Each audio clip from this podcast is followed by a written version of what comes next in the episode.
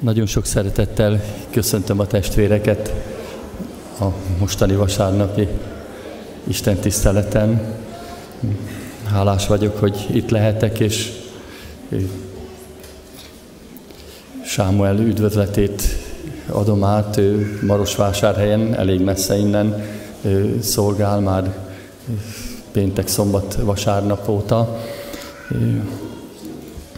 Gondoljunk ő rá is. A mai alkalom egy különleges alkalom lesz. Győri Gábor testvérünk hirdeti az igét, és ez nem különleges, meg még úrvacsora is lesz, és még utána még lesznek testvérek, akik bemutatkoznak. Kezdjük meg imádsággal Isten tiszteletünket.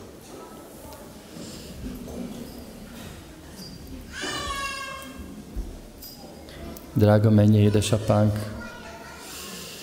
köszönöm neked azt a végtelen kegyelmet, hogy éltetsz, és éltetsz mindannyiunkat, és megőriztél az elmúlt héten. Bocsáss meg, Uram, hogy sokszor a magam útját jártam, de köszönöm azt, hogy most testvérek között lehetek, és köszönöm, Uram, hogy Te azt ígérted, hogy ahol a Te nevedben jövünk össze, Te ott vagy. Köszönöm, Uram, hogy a menny trónján ülsz, és köszönöm azt is, hogy a szívünkben is élsz. Segíts, Urunk, hogy ma is meghalljuk a Te hangodat. Te csendesítsd el azt a zajt, ami esetleg a mi szívünkben van. Köszönjük, Urunk, hogy emlékezhetünk arra, hogy Te vagy az élet kenyere, hogy belőled élünk. Köszönjük, hogy minden nap mehetünk és mehetünk ma is a Te keresztethez. Te tisztíts meg a mi életünket. Köszönjük, hogy most is így állhatunk előtted. Várjuk a Te bűnbocsátó kegyelmedet. Köszönjük, hogy Te kész vagy adni mindazoknak, akik hozzád mennek. Kérünk, áld meg ezt a délelőttet, áld meg az igédet, hogy hatalmasan szólhasson mindannyiunk számára, és tedd alkalmassá mi szívünket, hogy be tudjuk azt fogadni, Áld meg a mi dicsőítésünket, énekünket neked, Uram, hogy neked szóljon és rólad szóljon minden. Az Úr Jézus nevében kérjük ezt. Amen. Foglaljunk helyet, testvérek, és a dicsőítő csoportot kérem, hogy vedessen bennünket a dicsőítésben.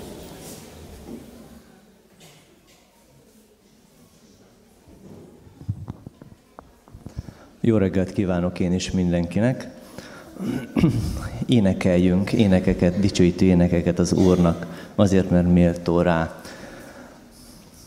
Azon gondolkodtam az elmúlt napokban, hogy minden, ami velünk történik, okkal történik, és Isten tervébe benne van. Hadosszak meg veletek két történetet.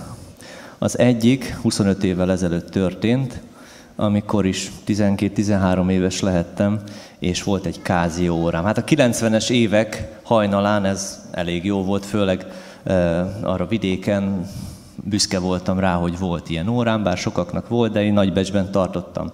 Kimentem a focipályára, és hát nem nagyon használták azt a focipályát, 10 centis fű volt rajta, vagyis hát fű nőtt, és amikor hazaértem, akkor vettem észre, hogy nincs a kezemben az óra.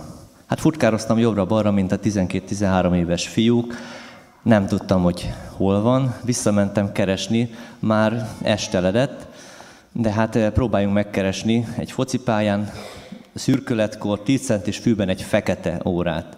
Hát nem nagyon sikerült, 20-30 percet keresgéltem, és nem találtam. Úgy voltam vele, hogy lassan feladom, de felnéztem az égre, és mondtam, hogy Istenem, hogyha te tényleg ilyen hatalmas vagy, mint a Bibliában szüleim ezt mondják, akkor megtalálom ezt az órát. Nem kihívásnak vette Isten. Kettőt léptem, vagy hármat, és ott volt előttem az óra. És utána sok évig még ezt használtam. Itt megmutatta nekem az Úr azt, hogy igaz a tíz parancsolatnak az első néhány szava is, hogy én vagyok az Úr, a te Isten. Tehát én vagyok. Én olyan vagyok, amilyen a Bibliában le van írva. A másik történet az tegnap volt, nem ennyire kedélyes, hazafelé menet, hallottuk, hogy valami susog a jobb hátsó keréknél, és nem tudom még pontosan, mi jövő héten elviszem szerelőhöz, de én azt érzékeltem, hogy egy picikét fog, vagy néha befog a fék. És ez az élethelyzet, ez szintén prédikált nekem. Átvizsgáltam az életemet, és nagyon sok fék van az életemben, ami nem kívülről jön, hanem az én hiányosságaimnak a következménye, vagy az én bűneimnek a következménye. És arra jöttem rá, hogy ugyanazt kell tennem, ami a Bibliában nagyon sokszor le van írva. Az Ószövetségben nagyon nagy becsbe tartotta Ráhel a házi bálványokat. És amikor elment a szülői háztól, akkor valamiért azt is ellopta, vagyis hát magával vitte. És a 1 Mózes 35.2-ben azt olvassuk ezt a felhívást, ami nekem is nagyon-nagyon ütött, és úgy érzem, hogy ez sokunknak szól, mindenkinek szól. Vessétek el idegen isteneiteket, akik nálatok vannak, tisztítsátok meg magatokat, és váltsatok másik ruhát.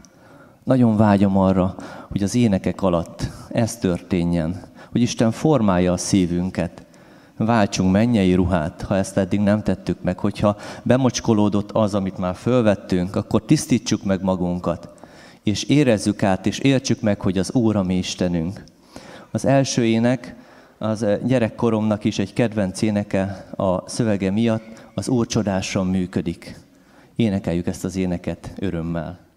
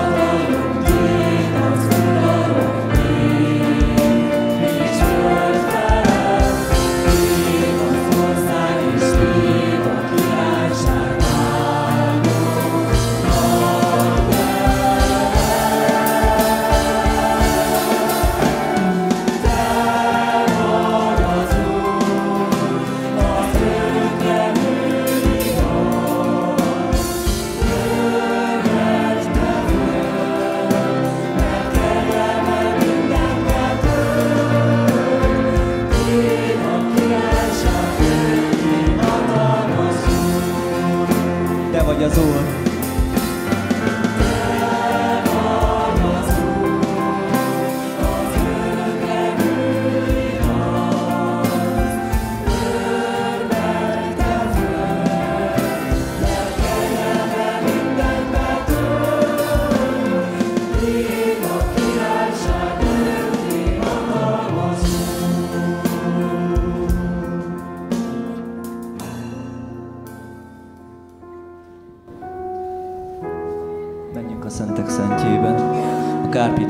Hasadt, amikor Jézus meghalt, és mehetünk. Mi is mehetünk nem csak főpapként, mint az Ószövetségben évente egyszer, hanem mehetünk bármikor, és hogy bűneinkre kapjuk a bocsánatot. És szeretném azt is elmondani, hogy amikor te azt érzed, hogy nem vagy méltó erre, amikor azt érzed, hogy túl bűnös vagy, túl sokat tettél már, akkor ez nem igaz. Isten azért küldte el fiát, Jézus azért halt meg, hogy minden bűnből megmentsen bennünket. És ezért bármilyen helyzetben vagy, mehetsz a szentek szentjébe.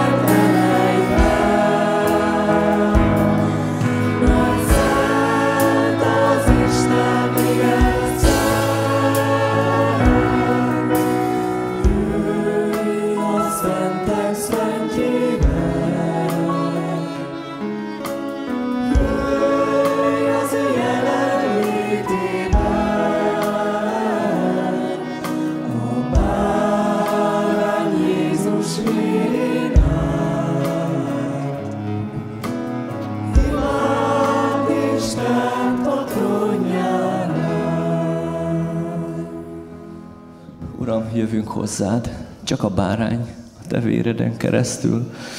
Jövünk hozzád, és kérlek, tisztíts meg bennünket. Odaadjuk a mi életünket, odaadjuk a mi házi bálványainkat, amikről senki más nem tud, csak talán a számítógép és mi vagy akármilyen okos eszközünk és mi. Odaadjuk neked, Uram, azokat a titkolt gondolatokat, amiket jobb, ha más nem tud. Odaadjuk neked, és teljesen tisztíts meg a mi szívünket. Köszönöm, hogy jöhetünk hozzád. Köszönöm, hogy ez onnantól fogva, hogy meghaltál, feltámadtál, örökérvényű. Köszönöm neked, Uram, hogy Te megváltasz bennünket, és arra kérlek Téged, hogy Te legyél velünk, és attól, hogy megtapasztaljuk, hogy Te mindig velünk vagy. Köszönöm, Uram, hogy a kezdetek előtt már Te voltál, és együtt teremtetted az édesatyáddal az emberiséget. És köszönöm neked, Uram, hogy, hogy jöhetünk úgy hozzád, mint teremtőnköz, úgy, mint megváltónköz, úgy, mint üdvözítőnköz. Áldott legyen a te nagy neved. Amen. Kezdet előtte voltál.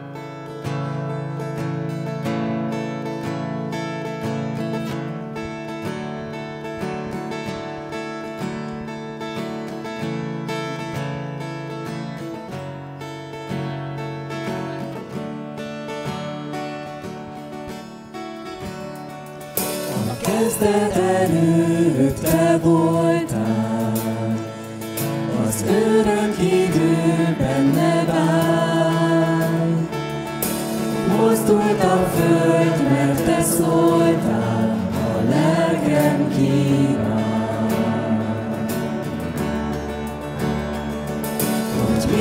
sorsom, te látod, és keresztre vitt a szíved.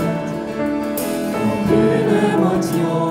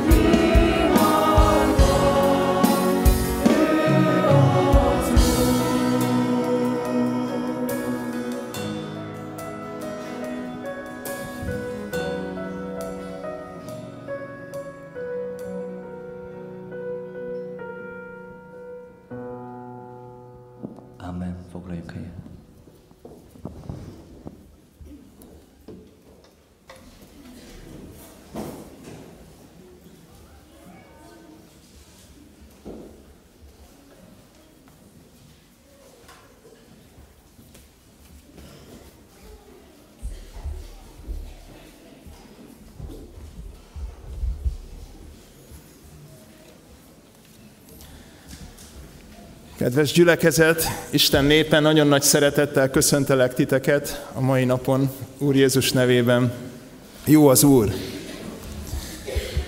Vasárnap Jézus Krisztus feltámadásának az ünnepe, és ez az alkalom, amin most vagyunk, ez része annak, hogy mi ennek a feltámadásnak, az élő Úrnak a tanúi vagyunk.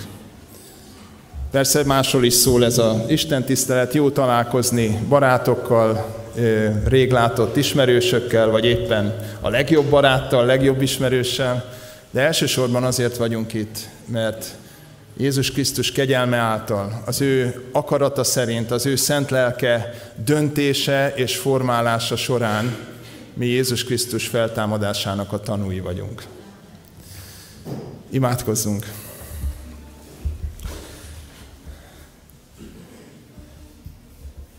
Édesatyánk, mennyei atyánk, köszönjük Te neked, hogy itt lehetünk ma. Köszönjük, hogy feltámasztottad a mi Urunkat, Jézus Krisztust a halálból. Köszönjük, Úr Jézus, hogy Te meghaltál értünk a mi bűneinkért, és feltámadtál a mi üdvösségünkre. És úgy döntöttél, hogy minket meghívsz a Te országodba. Úgy döntöttél, Uram, hogy mi munkatársaid is lehetünk. Köszönjük, Szentlélek, hogy Te eljöttél, megpecsételted az új szövetséget, életet adtál mi nekünk, és munkálkodsz azóta is, mi bennünk és a világon mindenhol, ahol a Te nevedet segítségül hívják, Atyám. Jöjj és áld meg a Te igédet mi közöttünk, Uram. Küld el erővel és hatalommal, Szentlélek, te légy a meggyőző, meggyőző erő, első tanú, bizonyíték és pecsét az Isten szeretetéről, mi közöttünk ma reggel. Az Úr Jézus Krisztus nevében kérünk. Ámen. Édesapám nagyon jól tudta ott memorizálni hosszú szakaszokat is. Egész meg voltam döbbenve, amikor már idős emberként a latin verseket mondta, és olyan betegsége volt az élete utolsó szakaszában, hogy a rákos daganatok az agyába adtak áttéteket. És amikor az első agyműtéten átment, nagyon megijedt attól, hogy meghűlt, úgyhogy amint fölébredt, akkor a számára fontos dolgokat kezdte el próbára téve az agyát, és hát ilyen latin versidézeteket, fizikai képleteket, illetve igehelyeket kezdett el mondani, és amikor ezek úgy mind mentek, akkor megnyugodott, hogy hát nem hűltem meg.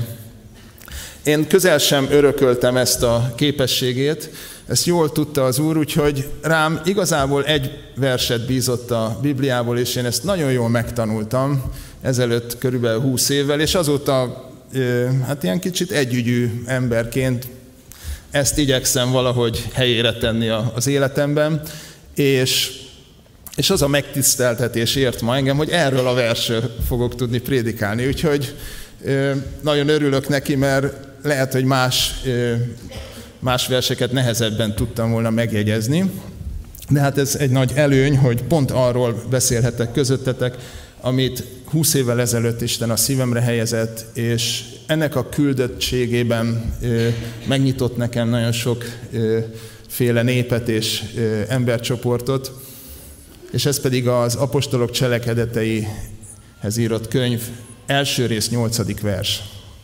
Úgyhogy most ezt, illetve az ezt megelőző verseket szeretném közöttetek felolvasni.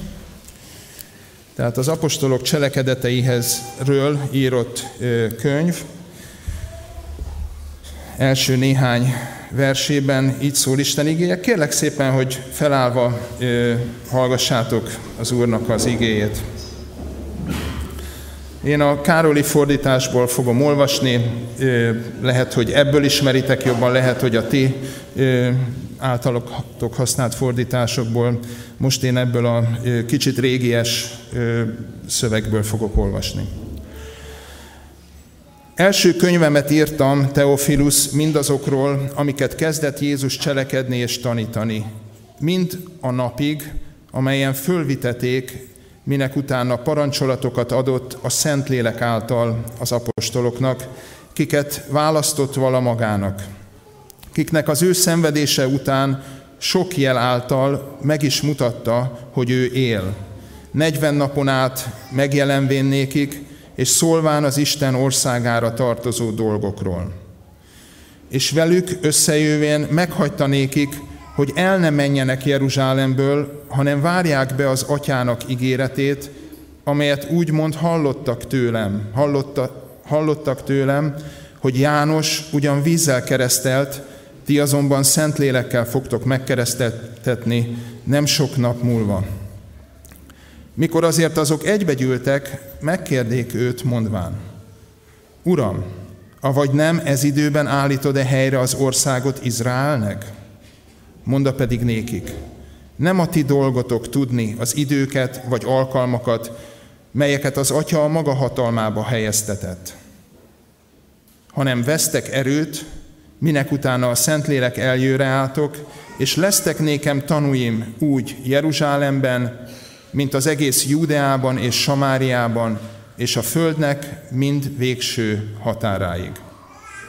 És mikor ezeket mondotta, az ő látokra felemeltetett, a felhők fog, és felhő fogta el őt szemeik elől.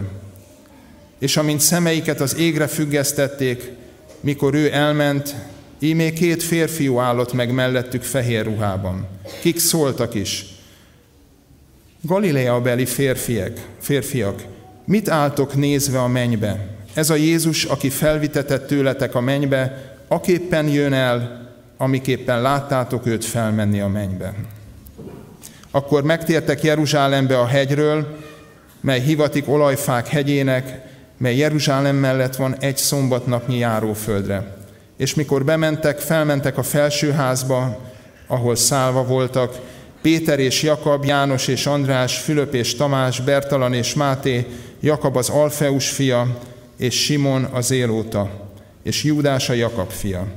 Ezek minnyájan egy szívvel, lélekkel foglalatosak voltak az imádkozásban és a könyörgésben, az asszonyokkal és Máriával, Jézusnak anyjával és az ő testvéreivel együtt.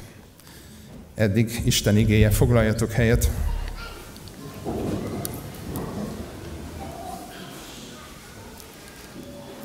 Most a héten ünnepelte az egyház a mennybe menetel ünnepét. Igen, tehát van egy szolgálati közlemény, az alsós és az óvodás gyerekek jöjjenek most az alaksorba. Akik nem tudják, azoknak a szülei segítsék őket, hogy merre felé van az alaksor. Tehát most ünnepeltük az elmúlt héten Jézus Krisztus Urunk mennybe menetelét. Több országban ez munkaszüneti nap, például Németországban.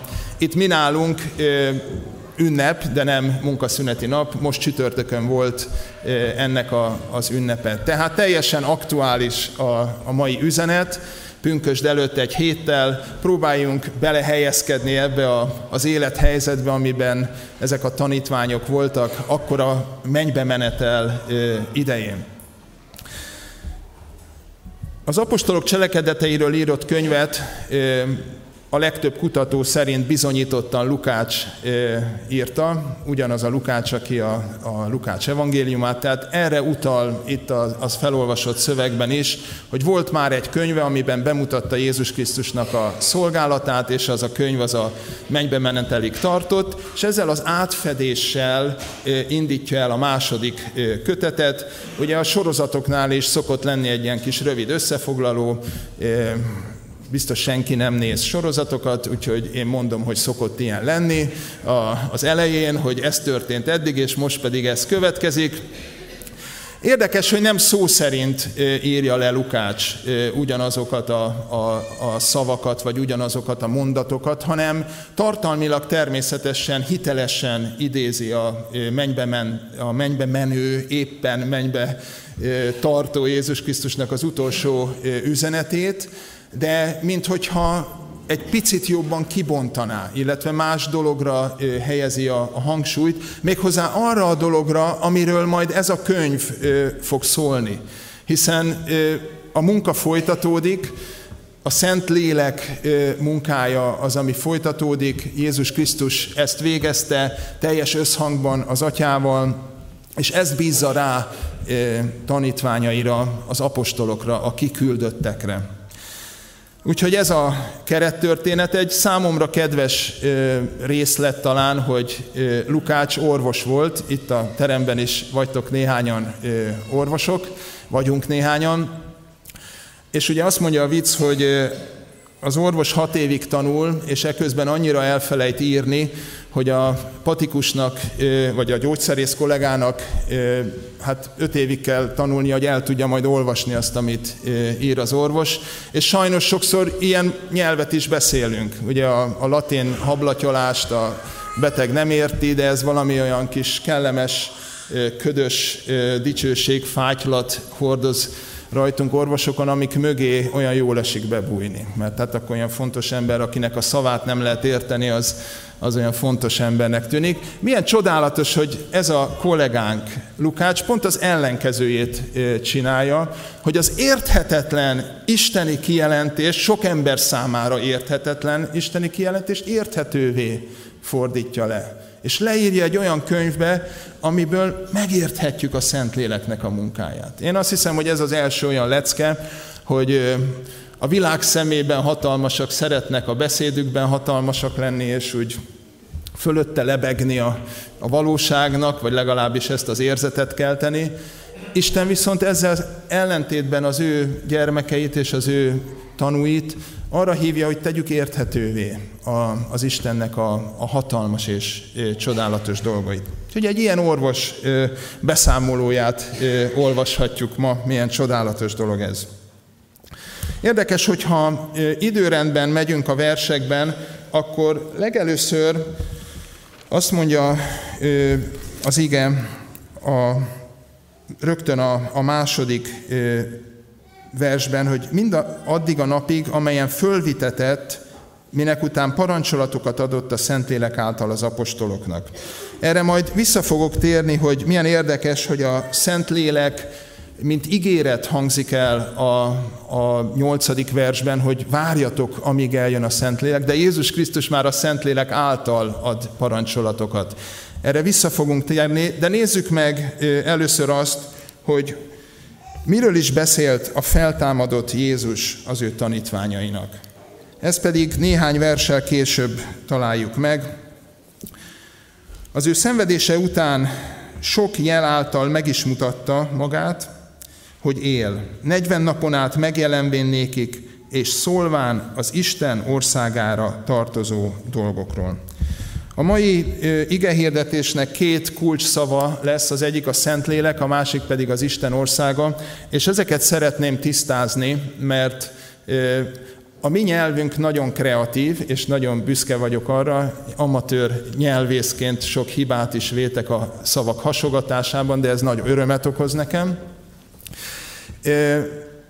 És hálás vagyok Istennek a különböző kifejezésekért, mint ahogy Szentlélek és Szent Szellem, meg Isten országa és Isten királysága, mert nyilván ennek egy olyan jelentéstartalma van, ami frissítőleg hat ránk keresztényekre. Én mégis a Szent Lélek és az Isten országa kifejezéseket fogom ma használni, és megmondom, hogy miért. A Szent Lelket olyan értelemben fogom használni, mint ahogy azt a Szent Szellemet is használjuk, tehát Isten a Szent Háromság személyére fogom ezt használni, és azoknak a eredeti héber, illetve görög szavaknak a fordításaként, amik ruach és neumaként hangzanak el, mint ahogy a Szent Szellemet is így használnám, de mivel ebben a Biblia fordításban Szent, Szent Lélek hangzik el, ezért én ezt fogom használni. Ha te azt ö, szereted használni, hogy Szent Szellem, és számodra ez fejezi ki legmélyebben és legerőteljesebben Isten harmadik ö, személyét, akkor halljad mindig így. Amikor én azt mondom, hogy Szent Lélek, akkor az ugyanezt a, a, az igazságot próbálja leírni. A másik az Isten országa. Itt is ezt fogom használni, és nagyjából tisztában vagyok azokkal a tanításokkal, amik nagy hangsúlyt helyeznek arra, hogy Isten királyságának használjuk ezt a fogalmat. És ami miatt ezt mondják, azzal egyet is értek, hogy ez nem egy földrajzi terület, hanem ott, ahol Istennek a, az uralma, az ő királyi hatalma megjelenik, és hogy ennek egy, van egy rendszere, és ez tulajdonképpen Isten hatalmi rendszerébe való belépés, amikor Isten királyságáról, az ő országáról tanít az Úr Jézus, csak hogy ez benne van az ország szóban, mert hogy az onnan jön a magyarban, hogy úrság. És én szerintem az, hogy királyság az, az egy angolból jövő, vagy angol száz germanizmusból jövő visszafordítás. Nem akarok bántani senkit, mert a tartalma nagyon helyes, amivel ez a mozgalom az Isten királyságát használja. De amikor én azt a szót használom, hogy Isten országa, pontosan ezt értem rajta. Az a, az, az, az a birodalom, az a, az a létezés, amiben Isten úrsága megnyilvánul. Nekem a királyság az egy kicsit ebből visszalépés, mert valamilyen középkori vagy ókori hatalom gyakorlást utal számomra, úgyhogy én azért szeretem az Isten országa kifejezést, mert az a mindenen felül levő úrságból származó szó. Tehát én a mai ige hirdetésben Szentlélek és Isten országát fogom használni, de nem akarok ezzel senkit megbántani, és hogyha te szívesebben hallod a, a, a szellem, szent szellem és az Isten királysága kifejezést, akkor mindig, amikor mondom, halld azt, mert mondom, a tartalmával nagyon egyetértek. Érdekes azért, hogy pont olyan fogalmak, amik egységet kéne, hogy teremtsenek, azok hajlamos csak a keresztényeket meghasonlásra vinni, és jól el lehet ezekről beszélgetni, meg akár még szakadni, és hát ezt kerüljük el, mert a Szentlélek egyik legfontosabb munkája az egységnek a, a megélése. Tehát Jézus Krisztus abban a 40 napban, amíg a feltámadása után a tanítványokkal volt, Isten országáról beszélt jeleket mutatott nekik, és Isten országáról beszélt. Ez nem meglepő, de nagyon fontos. Ugyanis ez volt a legelső üzenete. Amikor szolgálatba állt, azt mondta, hogy térjetek meg, mert elközelített Máté evangéliumban a mennyeknek országa, másik helyen az Istennek országa. Tehát térjünk meg, mert közel jött az Istennek országa. Ez volt az egész életének a tanításának a legfontosabb témája. A példázatoknak a legnagyobb része arról szól, hogy milyen is az Istennek országa. A hegyi beszéd boldog mondásai arról szólnak, hogy kié a mennyeknek az országa, és hogy abban milyen rendszerben élünk. Tehát teljesen logikus, hogy az utolsó csomag, amit még rábízott a tanítványaira, mint tanítás, az is az Istennek az országáról szólt. Ez azért nagyon fontos, mert nekünk az Isten országában az Isten országa kell, hogy legyen a mi fókuszunkban. Tehát egyrészt erre kell, hogy fókuszáljunk, másrészt ennek kell lenni a, az elsődleges prioritásnak, az elsődleges fontosságú dolognak a, az életünkben. Tehát mind az irányunkat ez szabja meg, mind az értékrendünket az Isten országához kell igazítani. Az elmúlt héten melbevágott egy olyan történet, amit egy ilyen áhítaton együtt olvastunk a munkatársaimmal, és ez a János evangélium a 16. részében van, ahol Jézus arról beszél, hogy, hogy ő el fog menni, és, és majd mi is vele leszünk, egy kis idő, még láttok engem, aztán megint egy kis idő, és nem láttok, és az eljövő, eljövendő megpróbáltatásokról szól, és itt azt mondja, hogy az Isten országa olyan, mint a szülő asszony, akinek kínok között születik a gyermeke, de amikor megszületik, akkor az az öröm, hogy ember született a földre, az elfelejtett minden vajudással járó ként. Hát én megmondom őszintén, hogy én ezzel nem azonosítottam magamat ez idáig. Az elmúlt héten értettem meg, hogy itt nem mint férj vagyok, ilyen papás szülés, ugye, ugye azzal azonosítottam eddig magamat, hogy igen, Zajla az egy nagyon szép dolog, és nagyon örülünk annak, hogy, hogy egy ember megszületett, hát egy apa az nagyon örül akkor. Itt az asszonyról van szó. Olyan az Isten országa. Vagyis, hogyha mi az Isten országába akarunk belépni, akkor, kedves férfi testvéreim, bármennyire is nehéz, de azt mondja, arra hív minket Jézus, és ez a kihívás, hogy a, a szülőnővel ö, azonosuljunk. És hallgatva ö, kedves feleségemet, és más olyan ö, édesanyákat is, akiknek ez a, ugye mi azt mondjuk, hogy ez az áldásban már volt részük, hát erről megoszlanak a vélemények, hogy pontosan melyik része is az áldás, de, de mindannyiuk azt mondja már valahogy a, a a várandóság elejétől, hogy megváltozik a testük. Hogy, hogy az a furcsa ebben, hogy, hogy most már nem ők uralják a, a, a testüket, hanem, hanem az egész valahogy az ő akaratukon kívül történik, és ez összpontosul abba az utolsó fázisban drámaian, amikor életet adnak egy új életnek adnak lehetőséget, egy új élet megszületések, ami nagyon sok esetben borzalmas fájdalmak között zajlik, és azt mondják, hogy akkor megy jobban végig a szülés, hogyha ha azonosulni tud vele a, a szülő édesanyja, és nem harcol a fájdalom ellen, hanem azt mondja, hogy hát ennek meg kell lennie, és akkor gyorsabban és végbe megy ez a, ez a folyamat. Mondom, én ezt természetszerűen nem tudom, úgyhogy meg lehet száfolni, hogyha ez, ez nem így volt, de ez döbbenetes.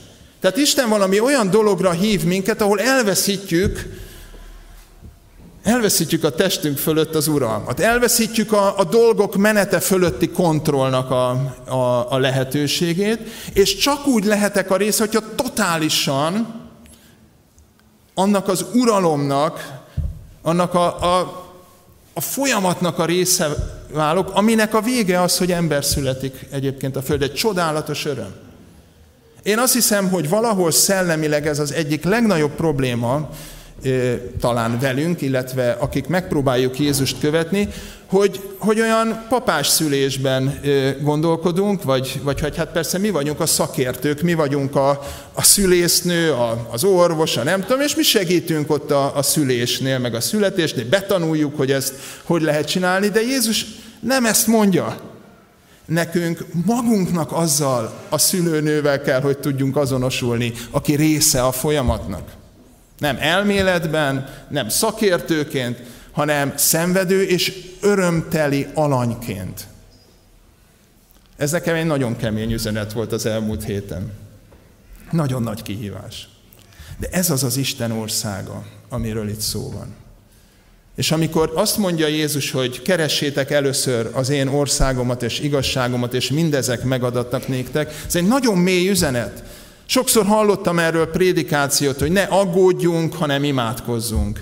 Na igen, de hogyha a fókuszom és a prioritásom azon a minden egyében van, ami lehet a Mercedes-Benz-től kezdve bármilyen gond, öröm vagy gond, ami nagyon kéne nekem, és ezért most már nem aggódom, hanem imádkozom, akkor ugyanúgy aggódni fogok egy idő, egy idő után, csak amellett fogok aggódni, hogy imádkozom érte. Nem, Jézus azt mondja, hogy keressük először az én országomat és igazságomat, és mindezek megadatnak nékem. Ha mikor azonosulok azzal, hogy abba a folyamatba kerültem bele, amiben az ő teremtő munkája zajlik, akkor számíthatok arra, hogy ő hordozza az én gondjaimat, nehézségeimet. Így tanít minket imádkozni. Sámuel mondta itt közöttünk lelkipásztorunk, hogy hogy három te kérésed kezdődik a, a, a mi atyánk. Mi atyánk, aki a mennyekben vagy. Amikor kimondom az ő nevét, hogy atya, a szememet rögtön a lelki szemeimet föl kell, hogy emeljem a mennybe. A fókuszomnak az Isten országába, a mennyekbe kell, hogy, hogy fókuszáljon, oda kell, hogy figyeljek. Szenteltessék meg a te neved, jöjjön el a te országod, és legyen meg a te akaratod. Ez a három elsődleges kérésem. Ez a három elsődleges kérésünk kell, hogy legyen. És mind azok, amik annak ellene állnának, hogy mi ebbe a folyamatba bele tudjunk igazodni, az a többi négy kérés, az a többi négy kérése a mi atyánknak a mi kérések, minket érintő kérések. Mik is ezek? A mindennapi kenyerünk, ami nagyon fontos, mert hogyha aggódom, akkor nem hagyom magamat, hogy, hogy beleléphessek ebbe a folyamatba. A megbocsátás, a saját és a, a, az én bűneimnek, illetve ami ennek feltétele, hogy én meg tudjak bocsátani. Mondhatnánk, hogy ez a mentálhigiénés kérés, ami, ami rendbe teszi az én emberi kapcsolataimat, ez is csak azt tud részt venni ebben a folyamatban, aki ezt megkapja az Úrtól. Kérem és megkapom, hogy megbocsátattak az én bűneim, és én meg tudok bocsátani. A következő a próbák, hogy nem egy szükségszerűség, hogyha próbákba vagyok, akkor vétkeznem kell, akkor el kell buknom. A kísértések, a próbák, és utána pedig a szellemi harc, a, a gonosztól való szabadulás. Ebben a fókuszban és perspektívában kell látnunk azt, hogy elközelített az Istennek országa. Ez volt Jézus Krisztus utolsó 40 napjának a témája, amiről még tanította a tanítványait, hogy fiúk, legyetek részesei ennek. Ne szakértők, hanem részesei legyetek az Isten országának. Hát akkor most nézzük meg, hogy a Máté 28-ban hogy is hangzik el ez az utolsó, a Szentlélek által elmondott parancs. Ugye ezt szoktuk a nagy missziós parancsnak is hívni, és most olvassuk el ezt Máté szerint is, és utána Lukács szerint is, és aztán pedig az apostolok cselekedetei megfogalmazásában Lukács második könyvében, és próbáljuk megérteni, hogy ez az utolsó tanítás, amit mennybe menetel előtt ránk bízott, ami Úrunk Jézus Krisztus, ez mire is vonatkozik.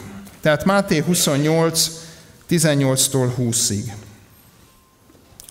És hozzájuk menvén Jézus szólt nékik mondván, nékem adatot minden hatalom menjen és földön, elmenvén azért tegyetek tanítványokká minden népeket, megkeresztelvén őket az atyának, a fiúnak és a szentléleknek nevében. Tanítván őket, hogy megtartsák mindazt, amit én parancsoltam néktek. És ime én ti veletek vagyok minden napon a világ végezetéig. Azért is olvastam a, a mai igéket Károli fordítása szerint, mert ezt a részt azt gondolom, hogy Károli fordította az egyik legjobb módon,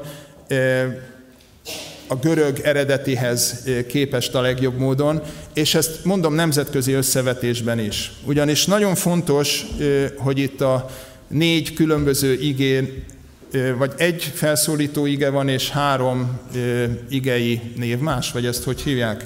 Nem tudom, mondom, csak amatőr nyelvész vagyok, de mire gondolok? Tehát az egyetlen parancs az, amit elhangzik, tegyetek tanítványokká minden népeket. Megint csak nagyon sok prédikációt és tanítást hallottam különböző nemzetközi tanítóktól is, illetve magyaroktól is, akik átvettük később azt a biblia fordítást, amit inkább a nyugati nyelvek használnak, hogy menjetek el. Tehát, hogy menjetek el, ugye, hogyha ezt egy angol prédikátor mondja, akkor go! És még egy ilyen eh, kéz, hogy, hogy nem jönni kell, hanem menni kell. Pedig Jézus nem azt mondta, hogy menni kell, hanem mi a parancs? Tegyünk tanítványokká minden népeket. És ennek a módszer tanáról mond három, ö, három módot, hogy ezt hogyan csináljuk. Elmenvén, megkeresztelvén és tanítván. Ami nagyon fontos három módszertani dolog, igen, el kell mennünk, föl kell emelnünk a testünket, és megindulni. A bemerítés, a, a keresztség egy nagyon fontos módszertan. A tanítás nem kevésbé. De bármelyikre a háromra tesszük a hangsúlyt, a fókuszunkat, akkor elveszíthetjük az igazi küldetést. Mert csak úgy menni nincs értelme. És ezért nagyon fontos, hogy, hogy erről a menésről aztán Lukács mit mond, ugye, hogy Jeruzsálem, Júdea, Samária és a föld végső határáig. Hány olyan ember van, aki állandóan csak megy, és közben azt se tudja, hogy kik laknak a szomszédban. Jézus Krisztusnak a tanúi legelső sorban ott kell, hogy legyünk, ahol élünk, ahol a családunkban a, a szomszéd, nem, nem csak menni kell. Tehát ez, a, ez az egyik félreértés lehet, hogy, hogy, hogy olyan menősek leszünk. A másik az, hogy, hogy olyan bemerítősek leszünk, és abból csinálunk valamilyen e, módszert, hogy na hogyan kell bemeríteni. Hát hány ilyen őrület volt már, hogy, hogy ennek a nevében, annak a nevében, aztán mind a háromnak a nevében, akkor jöjjetek, újra merítsünk be, meg tudom. Tehát ez is egy, egy, egy őrület, amikor arra kerül a hangsúly, hogy most hogy merítünk be. És talán baptistákat, minket ezen keresztül bizony megkísérthet a, a, a gonosz, hogy, hogy hát mi merítünk be a legjobban. Fontos dolog, de módszertani dolog. És semmit nem ér, hogyha nem tanítványát tesszük a népeket. Tök mindegy, hogy arra csöpögtetünk, vagy elmerítünk, vagy, vagy zuhany alá tesszük, vagy hogyan csináljuk. A lényeg, hogy tanítványokká tegyük a népeket, ez a parancs. Nem az, hogy hogy csináljuk. És a harmadik a tanítás. Hó, vannak olyan ö, ö, közösségek, ahol meg a tanítás válik a Szent Háromságnak a harmadik személyévé. Hát az a lényeg, hogy hogy tanítjuk. Nagyon fontos, hogy hogy tanítsuk. De ezt a Szentlélek tartja a kezében. Ő tesz minket alkalmassá, hogy megnyissuk az Istennek az igazságait. Nem mi akarjunk valamilyen hűdehajde tanítással a legjobb tanítókká válni. Tehát nagyon fontos, Máté egyértelműen kiemeli az utolsó parancsolat, vagy az utolsó missziós nagy parancs, hogy mi a lényege, és akkor ezt kérlek, hogy most is tegyünk tanítványokká minden népeket. Tehát mi a missziós parancs? Tegyük tanítványokká minden népeket. Elmenvén, megkeresztelvén és tanítván. De a lényeg, az Isten országának a fókusza, az a tanítványság, a tanítványátétel. Na akkor nézzük, hogy Lukács mit emel ki ebben az utolsó üzenetben, amit Jézus Krisztus mennybe menetele előtt mondott. Lukács 24, 45-49.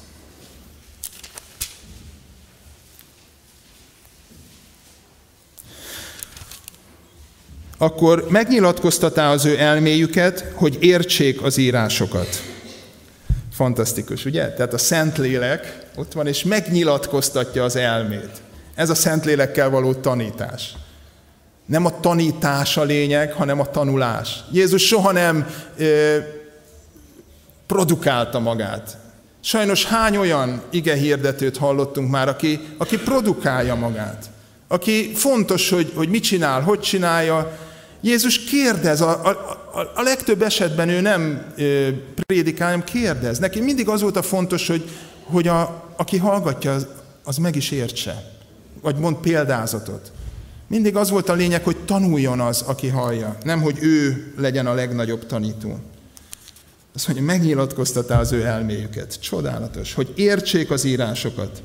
És mondanékik, így van megírva, és így kellett szenvednie a Krisztusnak, és feltámadni a halálból harmadnapon, és prédikáltatni az ő nevében a megtérésnek és a bűnök bocsánatának minden pogányok között, Jeruzsálemtől kezdve. Ti vagytok pedig ezeknek bizonyságai. És íme én elküldöm tireátok az én atyámnak ígéretét, ti pedig maradjatok Jeruzsálem városában, míg nem felruháztattok mennyei erővel. És ugye közvetlenül ez ugyanaz a rész, amit Lukács az ő második könyvében pedig úgy fogalmazott meg, ahogy azt az elején is olvastam, hogy hanem vesztek erőt, miután a Szentlélek eljön reátok, és lesztek nékem tanúim úgy Jeruzsálemben, mint az egész Judeában és Samáriában és a földnek mind végső határáig. Tehát Lukácsnál a tanúság az, ami, ami a hangsúlyt kapja, hogy mi az ő feltámadásának a tanúi vagyunk. Én úgy érzem, hogy a két dolog nagyon kiegészíti egymást, hogy az a legerősebb fegyverünk, az a legerősebb, hogy hogyan válik lehetőségé a számunkra, hogy tanítványát tegyünk minden népeket, úgy, hogy a Szentlélek munkája által mi Jézus Krisztus tanúivá válunk. Tehát még egyszer a nagy parancsolat, a nagy missziós parancs, hogy tegyünk tanítványokká minden népeket, úgy valósul meg a mi részvételünkkel, hogy a Szentlélek munkája minket Jézus Krisztus tanuljává tesz, az ő feltámadásának a tanuljává. Nagyon érdekes fókusztévesztése van a tanítványoknak. Ugye beszéltem, a, az Isten országára kell helyeznünk a fókuszt, és a, a, az értékrendünket és a prioritásainkat is ennek kell, hogy alárendeljük. Nagyon érdekes fókusz, céltévesztése van a tanítványoknak. Megkérdezik, hogy majd abban az időben állított helyre Izrael országát, ugye az Isten országa és Izrael országa. Ez ennyi, majdnem ugyanolyan ország, ország, de micsoda ö, céltévesztés ez. Hányszor vagyunk mi is így, hogy á, de jó, na majd akkor, na majd akkor biztos lesz ez, na majd akkor biztos bekövetkezik az, na majd akkor ez és az és az lesz, és hova kezdünk kerülni? A mind ezek területére. A mind ezek területére. És a, a fókuszunk, a figyelmünk, az most már nem az Isten országára koncentrál, hanem valami másra. Amire azt mondja Jézus, hogy ez nem a mi dolgunk, hogy az Atya mikor. Nagyon érdekes a, a szóhasználat. A tanítványok, amikor az időpontra kérdeznek, akkor a kronosz szót használja Lukács. Ez, a, ez az általános idő fogalma. És Jézus pedig, amikor válaszol, azt mondja, hogy nem a ti dolgotok az időknek és az alkalmaknak a meghatározása.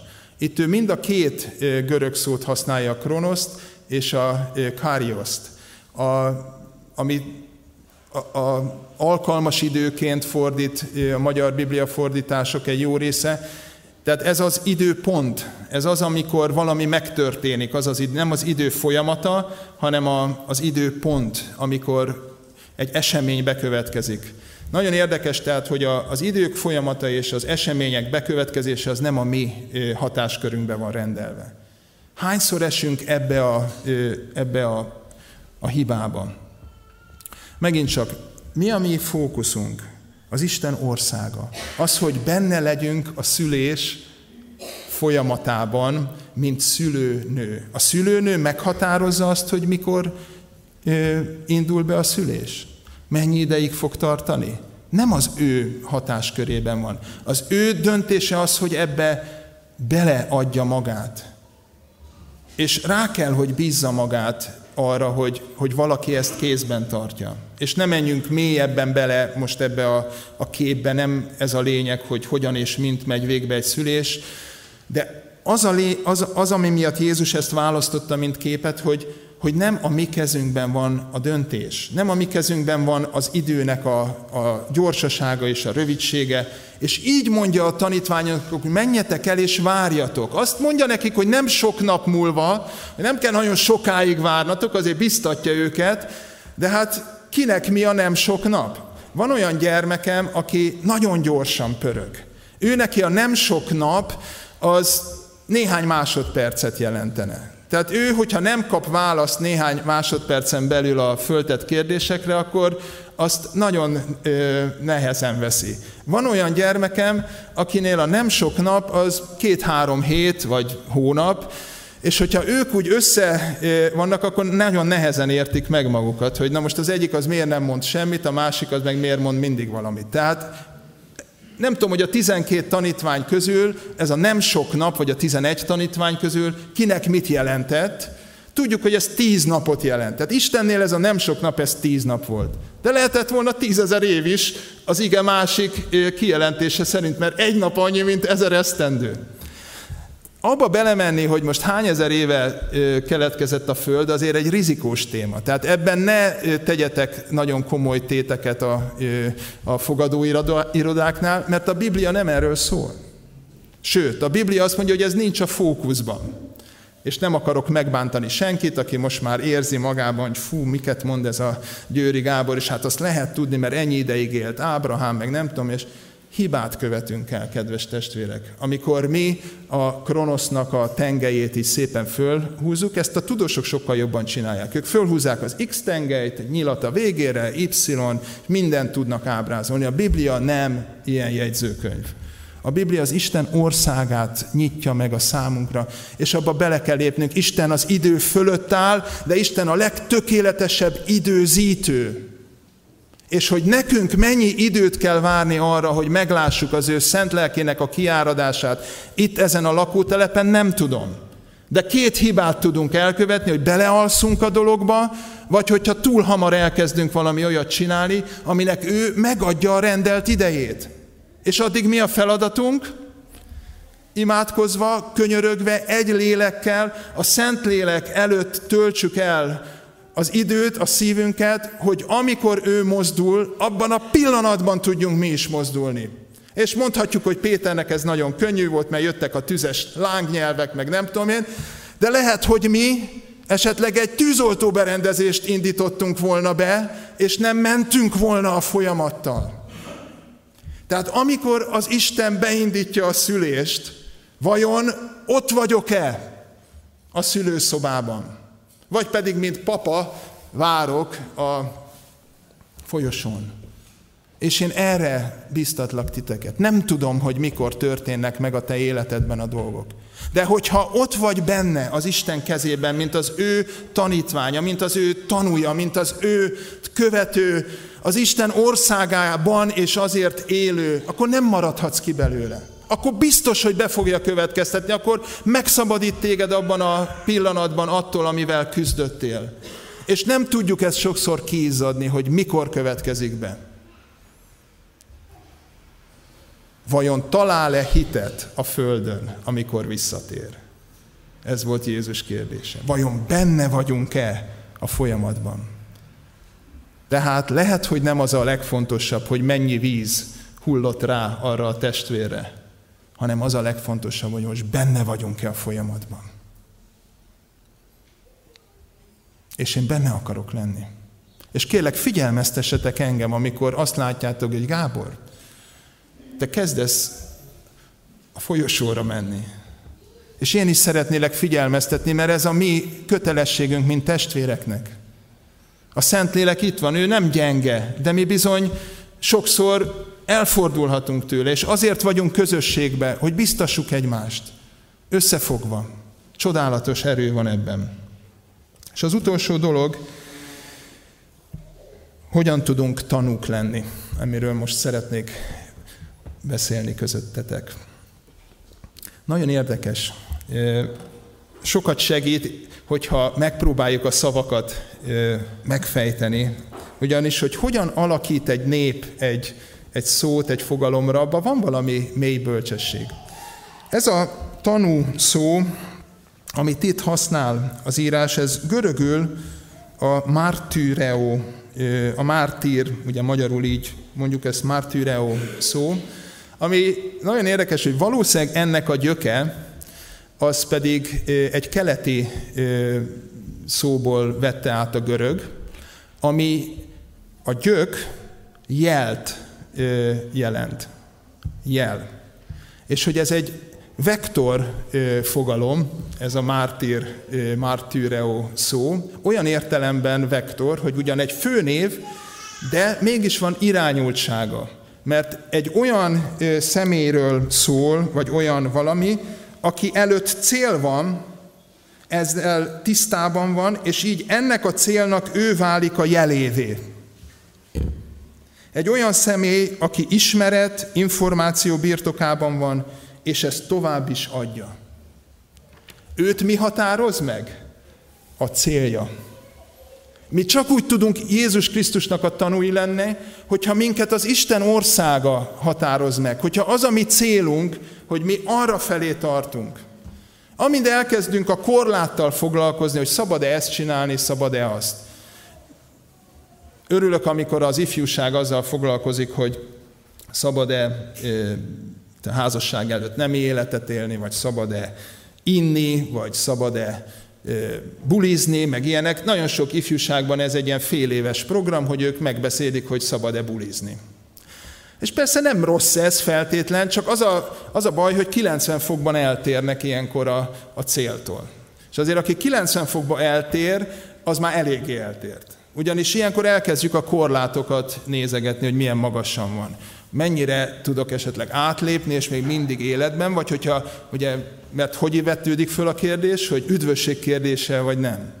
És hogyha már túlzottan kimegyek a sziklaszélére, na akkor már leestem, akkor már elvesztette ez a testvér az üdvösségét, vagy nem. De a probléma az van, kedves testvérek, kedves gyülekezet, hogy elfordultunk a célról. Mert azt mondja, hogy keressük az Isten országát és az ő igazságát. Nem az, hogy arról vitatkozunk, hogy mit szabad, meg mit nem. Persze ezek fontos dolgok, mert ez a korlát tart minket a, az úton. De mennyivel biztonságosabb egy hegyi úton az osztóvonalon haladni előrefelé, és arra figyelek, mint azt nézni, hogy a kerék az már vajon lemegy az útról. Értitek, hogy, hogy milyen céltévesztett beszélgetések zajlanak sokszor. Meg kell ezeket beszélni, és a fiataloknak kell egyértelmű irányt adni, nem ez ellen vagyok én. De amikor ez válik a témává, ez válik a témává, hogy szabad-e vagy nem szabad, akkor megáll. Megáll a, az úton a, a, a szekér. Pedig nekünk előre kéne haladni az osztóvonalon Jézus Krisztus felé, mert mi a célnak vagyunk a tanúi. A célnak vagyunk a jelei. Ez az egyik nagyon fontos értelmezése a, a tanúnak. A másik az, hogy egész egyszerűen a tanú az nem szakértő. Ugye a bíróság elé beidéznek tanúkat, és beidéznek szakértőket. A tanúnak elvileg semmi dolga nincs, azt kell elmondani, hogy mit látott és mit hallott. Amikor már nagyon fölkészítenek egy tanút, az már kezd gyanús lenni. Van egy kedves barátunk, ő munkaügyi bíróként dolgozik a bíróságon, és ő mesélt el egy nagyon aranyos történetet, hogy volt egy ilyen munkaügyi per, hogy mennyire rokkant le egy illető a munka helyi balesetben, és ezért kártérítás, kártérítést igényelt a cégtől. És egy vidéki ember volt, nevezzük Jóska bácsinak, és Jóska bácsi szomszédai jöttek tanúskodni. És hát elkezdték mondani, hogy Jóska bácsi azelőtt egyedül etette a kecskéket, a disznókat, a tyúkokat, és hát most már bizony Jóska bácsi nem tudja etetni a kecskéket, a disznókat, meg a tyúkokat. És hát valószínűleg Jóska bácsi megbeszélte az összes szomszéddal, hogy mit mondjanak el, mert hát ez a kedves bírónő ott ült, és jött az egyik szomszéd, Vali néni, az elmondta a csirkéket, a tyúkokat, a kecskéket, és amikor már az ötödik jött, akkor hát már a bírónőnek kezdett gyanús lenni, és kérdezte, és, Jóska bácsi a kecskéket tudja etetni? És mondta, hogy nem, nem, nem, de ezt honnan tetszik tudni? Tehát olyan, olyan érdekes volt, hogy mindenki ugyanazt a három mondatot mondta. Vádként el szokott hangzani a, a tanúkról, hogy ugye a négy evangélium máshogy írja le az események. Hát, hát pontosan ez a hitelességének a, a, a bizonyítéka. Néhány év távlatából hogyan emlékezik három tanú ugyanarra az eseményre? A mennybe menetelre mit emelt ki Máté, mit emelt ki belőle Lukács?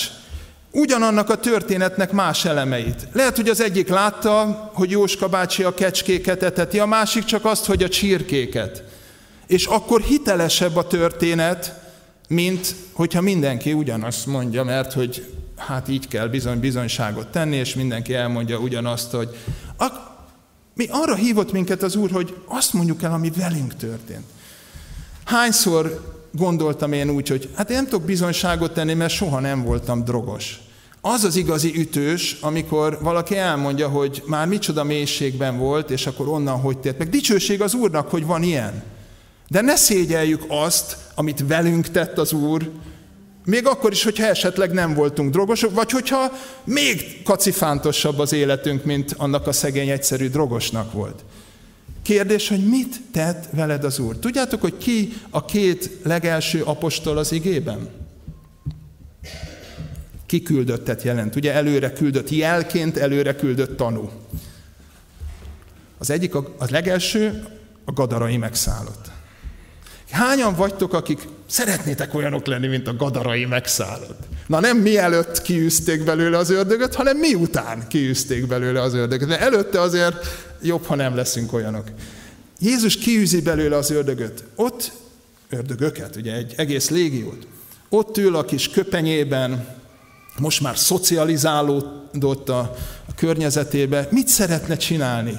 Hát be akar ülni a hajóba. Egyrészt, hogy elmeneküljön arról a környékről, ahol elég rossz híre volt. Másrészt meg, hogy még tanuljon. Beiratkozzon a Jézus Biblia iskolába, hogy hát, hogy erről még kéne tanulni, mielőtt szolgálatba megyünk.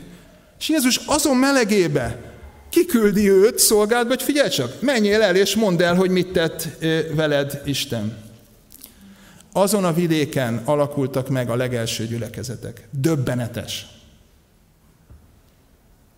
Ez az arámi kereszténységnek, a, ahol ugye most az iszlám államnak a pusztítása során nagyon sok ősi keresztény közösség elpusztult, ez az a vidék.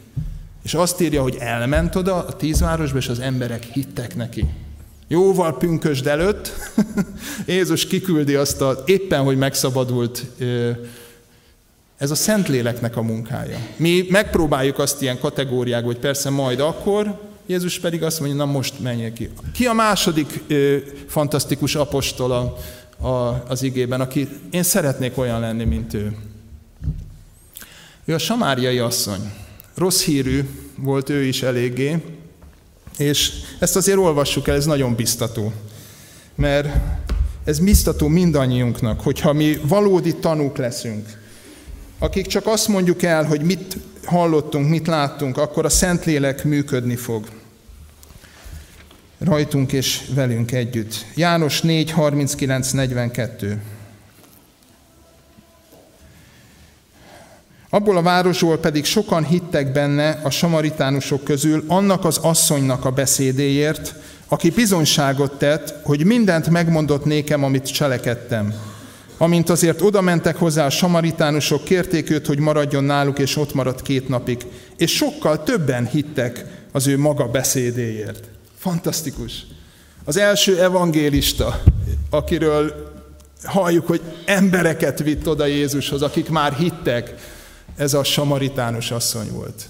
Mindenféle komolyabb képzettség nélkül. Ez nem arról szól, hogy ne képezzük magunkat. Nagyon csodálatos az, hogyha és töltsünk ezzel időt.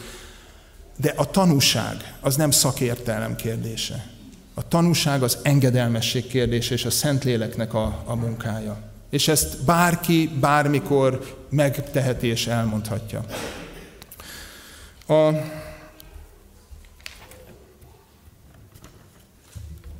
Harmadik dolog ezen belül, a, a tanúság témáján belül, hogy ez úgy valósul meg, hogy azzá válunk. Tehát, ahogy mondtam is, nem kívülállóként, és nem csak a beszédünk által, hanem azzá válunk. És ebben olyan képeket használ Úr Jézus, mint a só, a világosság és a hegyen épült város. Ez nagyon érdekes, hogy mindegyik nagyon passzív kép. Azt hiszi Szent Ferencről van az feljegyezve egy olyan híres mondása, lehet, hogy nem teljesen pontosan idézem, hogy, idézem, hogy hirdesd mindig az evangéliumot, és ha szükséges, használjál szavakat. Tehát mindig az evangéliumot hirdetjük azzal, akik vagyunk. A só nem változtathatja meg a saját ízét, egy molekula só is só, és egy hegynyi só is ugyanaz a, a vegyület. Ugyanígy a világosság, elemi részecskékből összetevődő jelenség, amiből egy kevéske is ugyanaz, mint a, mint a rengeteg. Mi ilyenek vagyunk a karakterünkben, az újjászületett karakterünkben hív minket Isten, hogy legyünk a tanúi. És ezért van szükség a Szentlélek erejére.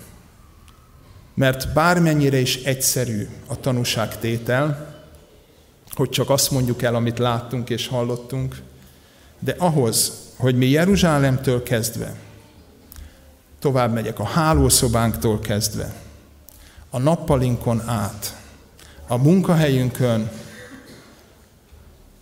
az országunkban, városunkban, országunkban, majd mi nekünk Samária. Ki az a legközelebb élő, legidegenebb nép, akit általában gyűlölnek a magyarok? Lehet, hogy több mindenkire gondolsz. Ez a mi Samáriánk. Vagy olyan népcsoport, akinek eltér a, a bőre színe, vagy a kultúrája. Ő közöttük is. És aztán a föld végső határáig. Ez nem megy a Szentlélek ereje nélkül.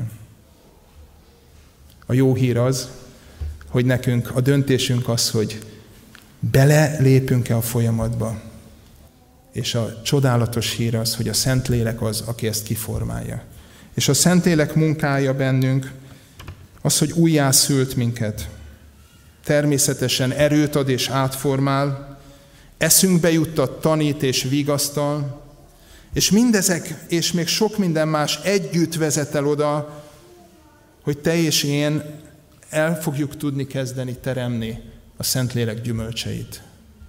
És a Szentlélek gyümölcsei, hogy leírja a Galata levél azt a csodálatos képet, az Jézus Krisztusnak a, a, az arcvonásait, az ő jellemét ábrázolja ki.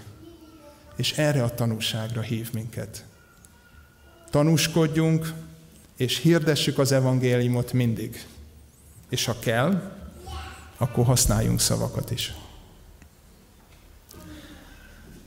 Szeretnék imádkozni veletek együtt.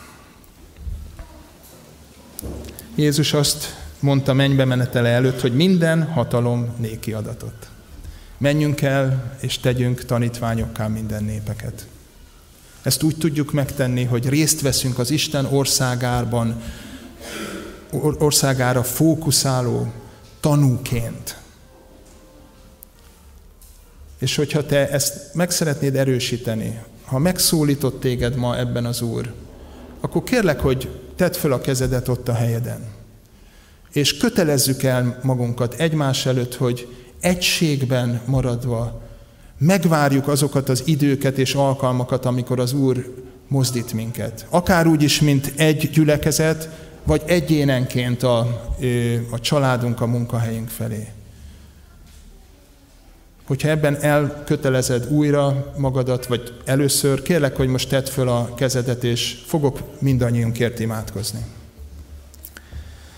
Menje édesatyám, csodálatos kiváltság az, hogy minket megszabadítottál, és tanúként elhívtál, és a te szent lelkeddel betöltöttél, bele keresztelve minket a Krisztus testébe. És Uram, ma is szükségünk van, hogy igyunk a Te lelkedből, hogy betöltekezzünk a Te szent lelkeddel. Uram, segíts minket türelmesen, egységben, egy szívvel, férfiak és asszonyok, idősek és fiatalok, gyerekek és felnőttek, együtt imádkozva és könyörögve várva, hogy tudjunk várni az alkalmas időkre. És amikor az alkalmas idő van, akkor ki tudjunk állni, Uram és szóval és tettel a Te dicsőségedre tanuként élhessünk, Uram, a legszűkebb környezetünkben. Kedden reggel fejfájással ébredve, vagy éppen a munkahelyi értekezleten, vagy éppen itt az imaházban, vagy az evangelizációs alkalmon. Uram, mindig a Te tanútként. És köszönöm, Szentlélek, hogy Te erre minket elhívtál, erre minket alkalmassá teszel, és a Te dicsőségedre, Atyám, élhetjük ezt az életet. Így várunk Téged az Úr Jézus nevében. Amen.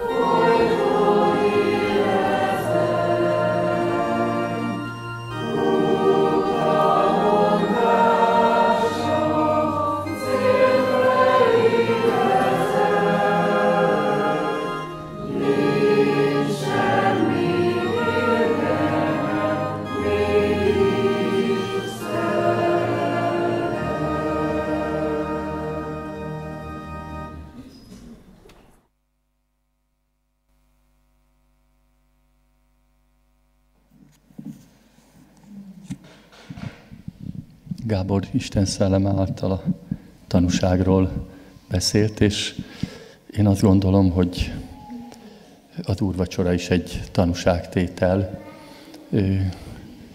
Ráemlékezünk, amikor, amikor felállunk, és hirdetjük az ő halálát. Tanúskodunk róla.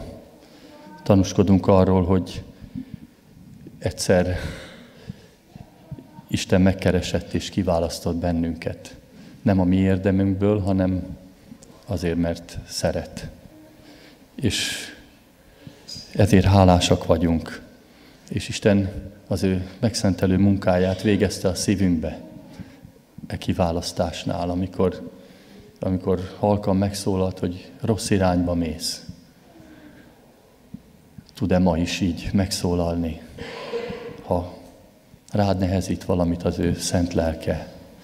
És utána, amikor beláttuk, hogy nem jó az irány, vagy bűn van az életünkben, akkor az Úr Jézus az ő vérével jött, és lemosta mi bűneinket, fölvitte a Golgotai keresztre, elvette. Mind erre emlékezünk, és végül pedig újjá is szült bennünket. Van egy régi és egy új életünk, és most azokat hívom az úrvacsorára, akik, akik tudják, hogy van régi és van új, és tudjuk a régit halálba adni, és kérjük ma is az Úrtól, hogy Uram, nem mindig sikerült ez, de tedd azt, hogy, hogy mi tudjunk az újba járni. És ami ami, ami nem jó, az lehessen a vér alatt. Rejts el bennünket, Urunk, a Te véred alá. Akik így tudnak úrvacsorázni és hirdetni az ő haláluk, az Úr Jézus halálát azzal, hogy, hogy szükségünk van az ő megtört testére és kiontott vérére, majd azokat kérem, hogy álljanak föl. Kérem a megbízott előjárókat, hogy jöjjenek ki, és végezzék el a szolgálatot. Megbízott előjáró testvéreket várom, és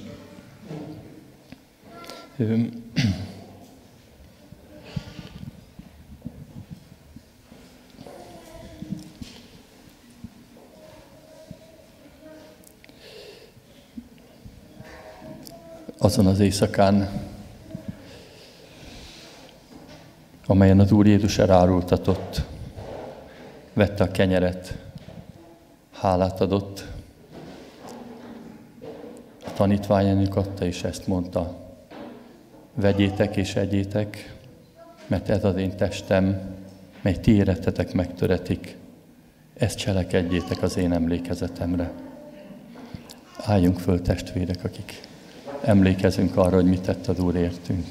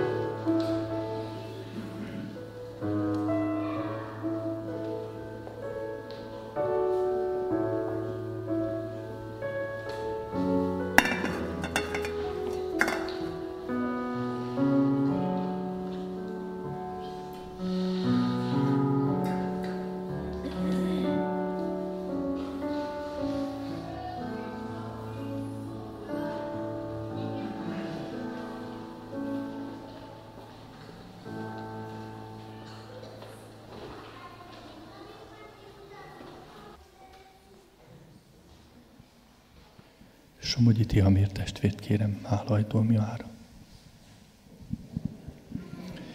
Drága Úr Jézus, köszönjük, hogy kegyelmeddel körülveszed az életünket. Köszönöm, mennyei atyám, hogy elküldted a te egyszülött fiadat, hogy kifizesse, kifizesd az ő halála által mérhetetlen tartozásunkat, és én is személyesen így értem át, hogy kifizetted a tartozásomat, kiszabadítottál a síralomházból, életet kaptam tőled, magasztalom ezért a te nevedet, és köszönöm, hogy sokan átélhettük ezt a szabadulást, és dicsőítünk ezért tégedet. És kérlek arra, hogy az életünk, az életem hadd legyen útjelző tábla, rád mutasson a keresztre, az egyedüli megoldásra. Kérlek erre, Amen.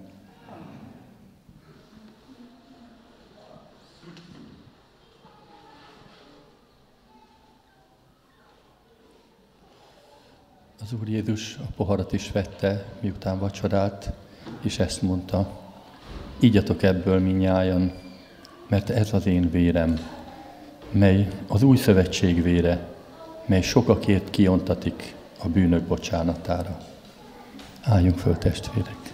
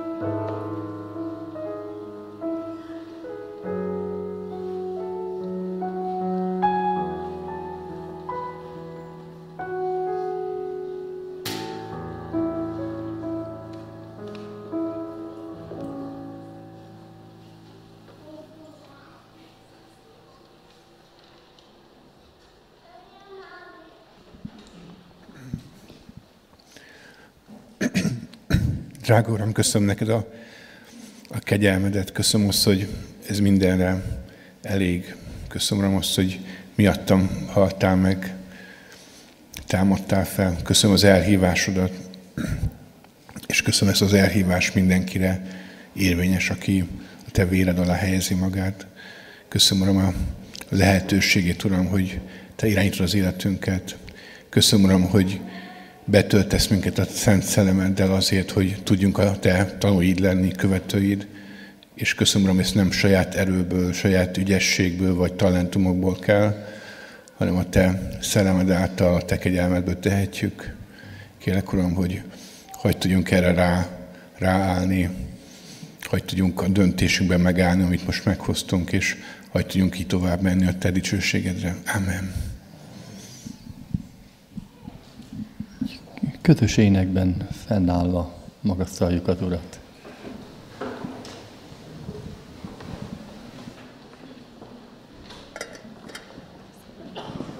Méltó, méltó, méltó a bárány.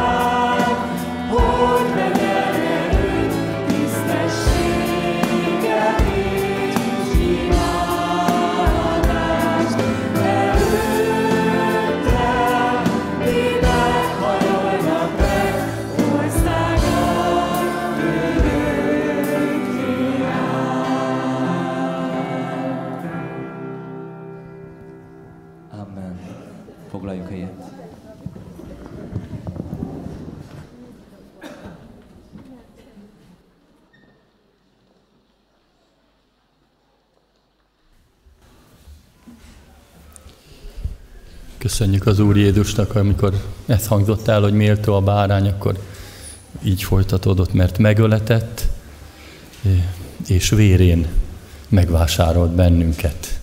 Ezért méltó ő, és most néhány testvért szeretnénk meghallgatni, akik a elmúlt vasárnapokban még nem tudtak bizonyságot tenni, vagy bemerítkezéssel kapcsolatban, hogy ezt kérnék, vagy pedig a gyülekezethez való csatlakozáshoz.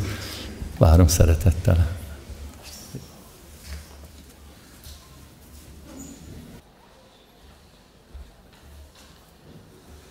Nálam négy név is szerepel, de lehet, hogy az úr úgy látja, hogy ennek nem most van itt az ideje. A Kairos arról hallottunk ma, és valóban Isten tudja megtenni azt, hogy valaki egyszer dönt, vagy, vagy hallja Isten szavát. Emlékszem, amikor először imádkoztam, szinte beleremegett a testem, annyira sok erő működött, és Isten mégis adott kegyelmet, hogy ki tudtam mondani, hogy bűnös vagyok. Van még lehetőség bemerítkedésig, hiszen 27-én lesz ez a különleges alkalom, amit hirdetni szeretnék, mert azért is különleges lesz, mert egy szeretett vendégség lesz azon a vasárnapon a bemerítés után. A gyülekezet gondoskodik a sültekről, a testvéreknek pedig az a kérésünk, hogy, hogy sütemény, gyümölcsöt, akinek módjában áll, az hozza magával, és itt reméljük jó idő lesz, a gyerekek kint is tudnak játszani, mi tudunk beszélgetni, és együtt ünnepelünk a, a bemerítkezőkkel, a családtagjaikkal, és egy kicsit meg is vendégeljük őket. Hát ez a, volt a hirdetésem első pontja. Valójában talán az időpontban a legtávolabbi is, mert ma délután már lesz egy alkalom, amit hirdetnem kell, a házasság gondozó szolgálatban 5 órakor várja Lajos és Katia a házaspárokat erre, a, erre az alkalomra.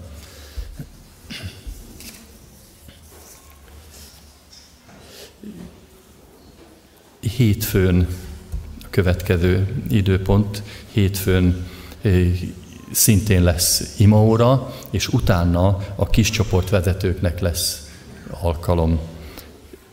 A következő hirdetni valóm pedig a, kirándulás 18-ától 21-éig, de ehhez tudom, hogy talán többeknek is van hirdetni valójuk és tájékoztatni valójuk. Kérem azokat, akik ezt meg. Köszönöm szépen. Néhány nap választ, választ el bennünket a gyülekezeti kirándulástól. Pénteken indulunk, és az első szervezett időpont az a 18 órakor kezdődő vacsora. És másfél órával később, fél nyolckor pedig már az esti alkalom kezdődik. És kicsit bonyolult lesz az odaérés, de hiszük, hogy az Úr segít. Többen dolgoznak még aznap. A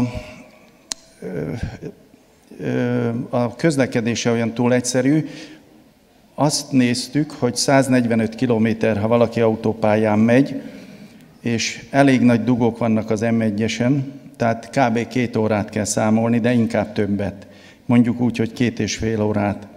Ha valaki nem a pályán jön, az 200 kilométeres útra számítson, és az két és fél óra. Tehát két és fél órával tehát fél négykor el kell indulni, ha oda akarunk érni vacsorára, ha jól gondolom. Gyors vezetők lehet, hogy két percet le tudnak dolgozni.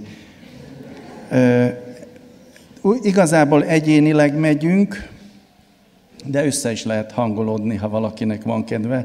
Ezt saját hatáskörbe tegyük meg.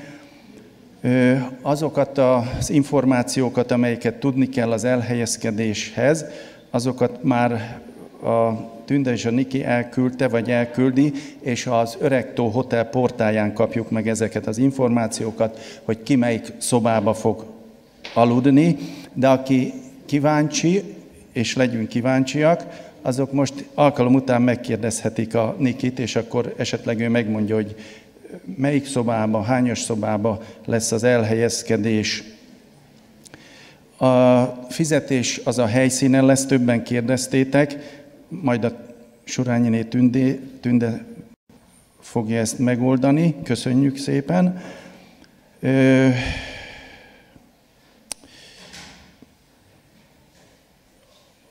azt még megemlíteném, és akkor be is fejezem talán a hirdetést, hogy olyan személy nem iratkozott föl, kedves testvérek közül senki, aki úgy gondolná, hogy nincs helye, nem tud hogy közlekedni, egy, egy személy iratkozott föl a Rid Zoliék, és most is köszönöm nekik, akik két szemét el tudnának vinni. De szerintem vannak tartalékok az autókba, úgyhogy ettől kezdve ne haragudjatok, azt mondom, hogy saját hatáskörben próbáljátok, akinek esetleg nincs helye, megkérdezni ö, autós testvéreket, hogy el tud-e vinni titeket. De én úgy érzem, hogy mindenkinek van helye, mert a listára senki nem iratkozott fel. És aztán azzal fejezem be, hogy addig is imádkozzunk, hogy akik itthon maradnak is, meg mi, akik megyünk, az Úrban legyünk, és ő megáld minket. Köszönöm szépen!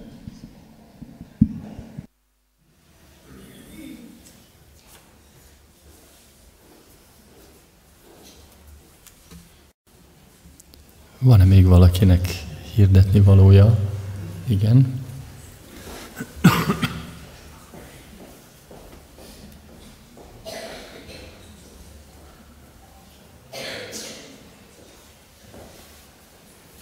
Gábor jött dísznek.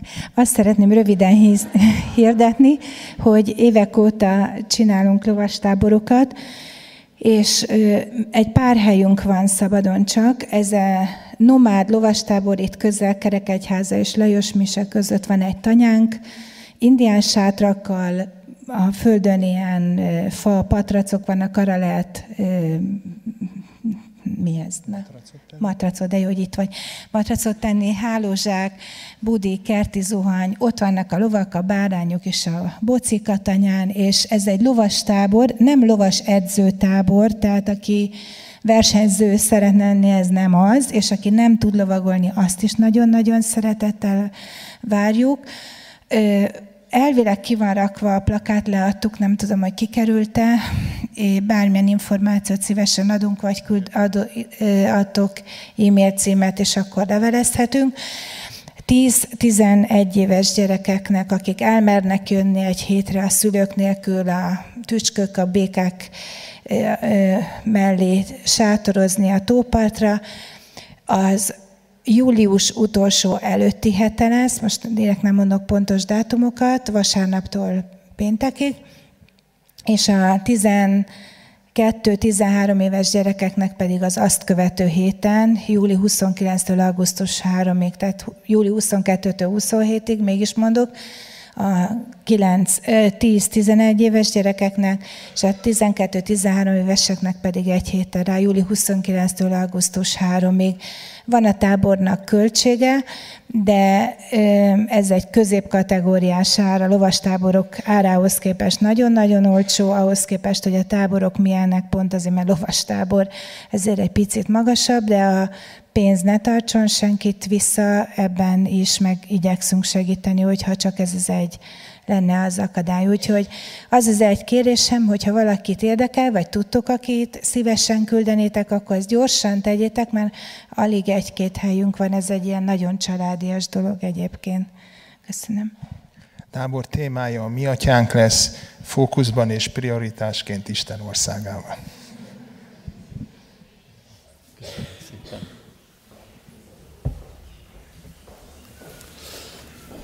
Köszönjük nagyon ezt a lehetőséget, és ezzel bővül a ö, eddig szokásos ö, nyári missziós ö, alkalmak lehetősége. Köszönjük szépen. És hát van kint tábla is, aki nem tudta volna megjegyezni, mert én nem tudtam az időpontokat, akkor ezt fogjuk tudni. Van-e még hirdetni valója valakinek?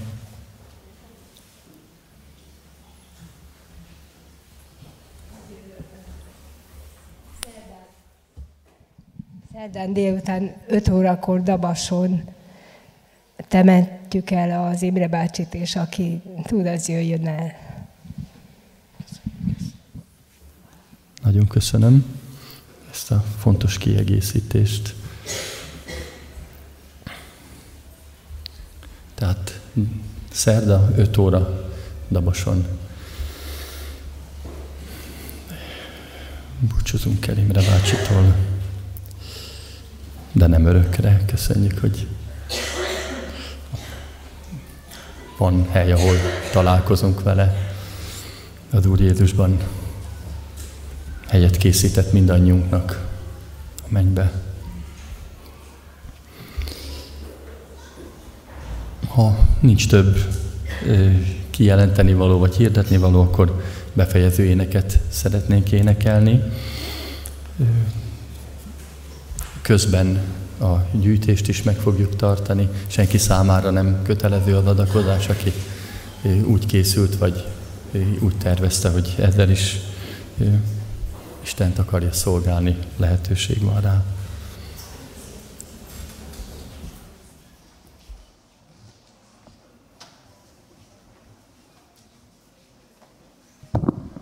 Fennállva énekeljük, kell, hogy végre érezd, mennyire szeret az Isten.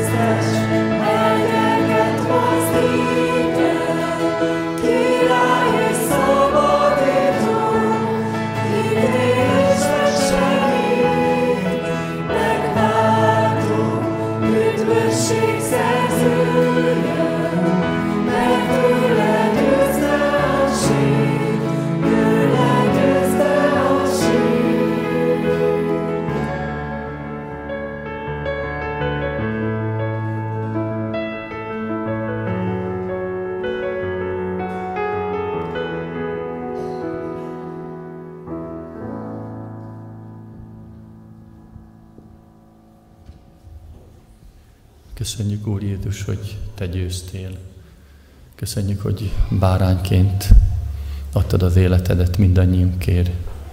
És köszönjük, hogy kérhetünk Téged, Urunk, hogy szívünket és gondolatainkat őrizd meg magadban. Amen.